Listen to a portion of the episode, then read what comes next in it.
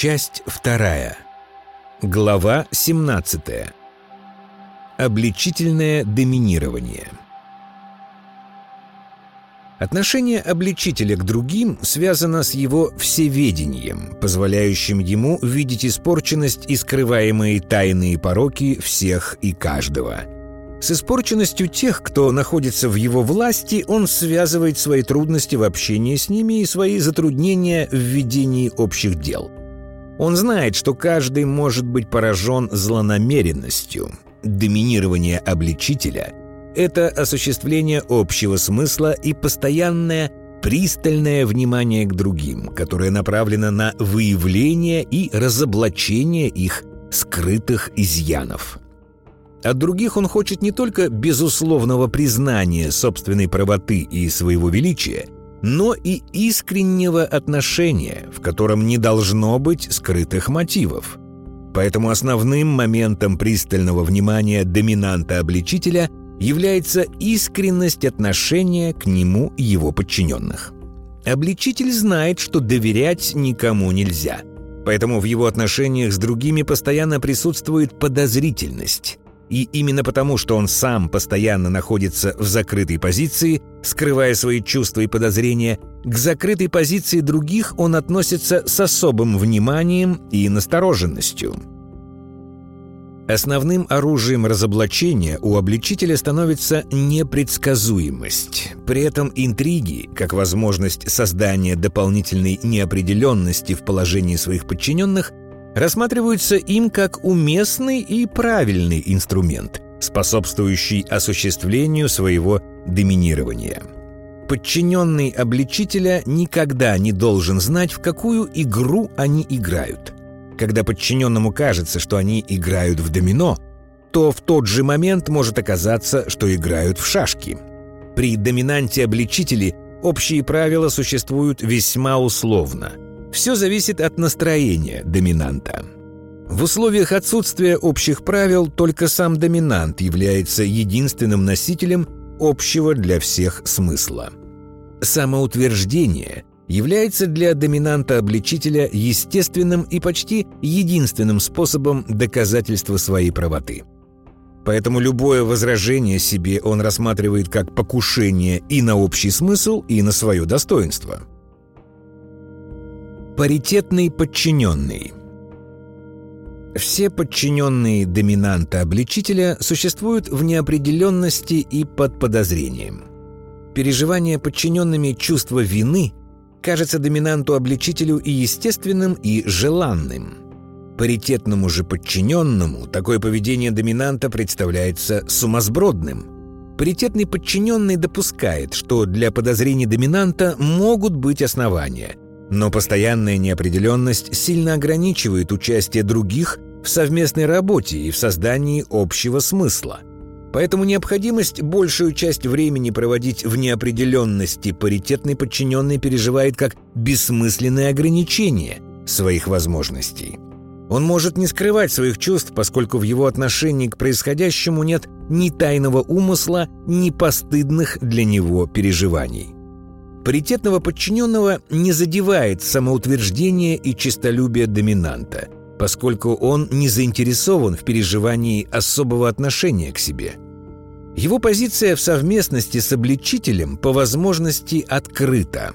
Доминант, конечно, полностью не доверяет паритетному подчиненному, но его успокаивает открытая позиция паритетного подчиненного.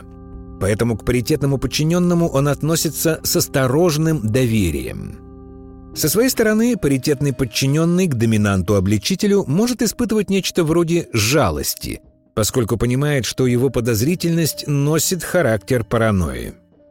Роль паритетного подчиненного при доминанте-обличителе – это роль психиатра. Только психиатр может выносить странности поведения доминанта, придавая им смысл, который относится не к общему и разумному, а глубоко к личному и сильно болезненному. И хотя градус подозрительности обличителя к паритетному подчиненному несколько снижен по сравнению с другими, перспективы их совместности не имеют шансов на будущее. Потому что как только обязательства позволят, паритетный подчиненный выпорхнет из этой совместности, как птичка из клетки. Для доминанта-обличителя разрыв совместности с паритетным подчиненным тоже будет событием не слишком огорчительным. Доминант решит для себя, что паритетный подчиненный в конце концов оказался не лучше остальных. Поэтому расставанию оба будут рады, хотя и по-разному. Роль психиатра может выполнять, например, один из детей при родителе-обличителе. Ребенок понимает причины капризной непредсказуемости своего родителя – но единственное, что он может сделать, это уменьшить влияние родителя на свою жизнь и по возможности ограничить травмирующие действия родителя на других членов семьи. При этом родитель будет испытывать к своему ребенку почти такую же подозрительность, как и к другим, и особо за его участие благодарен не будет. Подчиненный ментор Для подчиненного ментора – Обличитель-доминант — это постоянный вызов его убежденности в своей значительности и уверенности в себе. Можно сказать, что они сталкиваются друг с другом в общем желании влиять на других людей. Доминант считает, что в его присутствии другой может самоутверждаться только за его счет, а этого он позволить не может. Только его понимание единственно верное, и только его слово может быть последним – Доминант радуется, что может превратить этого выскочку в полное ничтожество для его пользы и своей радости.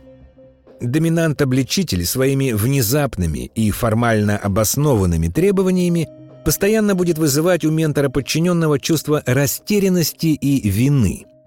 Неопределенность, в которой находится ментор, практически лишает его возможности сообщить другим свое понимание и оказывать на них то положительное влияние, которое он считает очень ценным. Поэтому единственная возможность ментора подчиненного в совместности с доминантом-обличителем – это глубоко запрятать восхищение собой и затаиться. В совместности с доминантом-обличителем ментор может находиться только в закрытой позиции. Ментор подчиненный испытывает к доминанту-обличителю ненависть, которой добавляется страх – что доминант разоблачит его истинные переживания и скрываемое им отношение к своей значительности. Обличитель постоянно подозревает других в скрытых чувствах, поэтому закрытая позиция ментора только добавит рвение обличителю-доминанту. И он станет поэтому постоянно создавать для ментора подчиненного ситуации, в которых тот будет выглядеть униженно и комично. Единственное состояние подчиненного ментора, которое может устроить доминанта, это переживание им своей неуверенности и чувства вины. Роль ментора при доминанте-обличителе – это роль перевоспитуемого. Ни его знания, ни его усердие не имеют значения для доминанта-обличителя. Доминант постоянно показывает ему, что только отказавшись от упорства в своих неоправданных и неуместных амбициях – он получит возможность стать полезным участником общего дела. Доминант-обличитель испытывает к подчиненному ментору острое недоверие и постоянное желание сломить дурное упорство ментора в его заблуждении по поводу собственной значительности. Поэтому такая совместность будет длиться до тех пор, пока у перевоспитуемого не появится возможность покинуть этот ад. Роль перевоспитуемого может выполнять, например, ребенок, который уверен в собственной значительности при обличителе родителей. Родитель использует свою власть для его исправления и для собственной радости. Родитель хочет, чтобы ребенок оставил свои странные идеи и не слишком много понимал о себе. Основное усилие родителя-обличителя будет направлено на выбивание из его чада недостойной и вредной глупости – Цель перевоспитательных усилий родителя-обличителя сводится к тому, чтобы ребенок стал как все, для своего и семейного блага. Подчиненный обличитель Совместность доминанта-обличителя с обличителем подчиненным имеет наиболее хорошие шансы. Подчиненный обличитель сам никому не верит и действия доминанта воспринимает как естественные и осмысленные – Ему понятны мотивы действий доминанта, потому что он сам находится в таком же субъектном состоянии и в такой же властной заинтересованности. Власть доминанта, которую тот использует для унижения и разоблачения других, представляется подчиненному обличителю и закономерной, и осмысленной. На его месте он действовал бы точно так же. Поэтому к капризам и непредсказуемым странностям доминанта он будет проявлять внимание. Роль подчиненного обличителя – это роль сочувствующего – Роль сочувствующего может играть в семье ребенок, чье субъектное состояние совпадает с состоянием родителя. Он с пониманием относится к своему родителю, и ему не жалко своего брата в роли перевоспитуемого ментора. Страдания ментора он считает заслуженным наказанием за стремление выделиться и быть лучше других. Подчиненный деспот. Деспот подчиненный – к подозрительности обличителя относится с пониманием, но считает, что тот действует слишком мягко. Деспот не одобряет обличителя-доминанта за его сдержанность и считает, что тому следовало бы вести себя пожестче. Но поскольку он находится во власти доминанта, то ему приходится помалкивать. Для доминанта-обличителя деспот подчиненный явление с одной стороны привлекательное, а с другой не совсем близкое – Обличитель хочет искреннего к себе отношения, поэтому он считает, что насилие, если и необходимо, то только как крайняя мера. Условия, в которых можно преодолеть дурную волю другого, не обязательно должны быть связаны с принуждением. Обличитель считает, что деспот глуповат, что его понимание слишком ограничено, а действия слишком прямолинейны – но к неравнодушию деспота доминант-обличитель относится с уважением и считает, что тот полезен. Деспот подчиненный может заставить других бояться справедливого возмездия. Роль деспота при доминанте-обличителе – это роль исполнителя наказаний. В этом качестве он чувствует удовлетворение от своего участия в общем деле, и его радует, что другие его уважают и побаиваются – Эту роль он выполняет даже более увлеченно, чем хотелось бы доминанту. Поэтому обличитель-доминант вынужден постоянно сдерживать рвение деспота подчиненного и направлять его активность.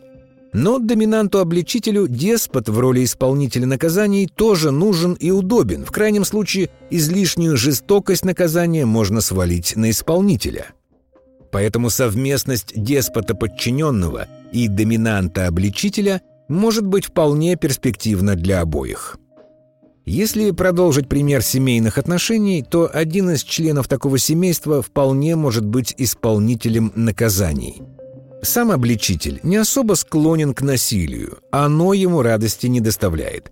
Но для целей перевоспитания или для назидания можно прибегнуть к услугам деспотичного родственника – Доминант-обличитель, хотя и озабочен положением общих дел, но постоянно подозревает своих подчиненных в неискренности и злонамеренности.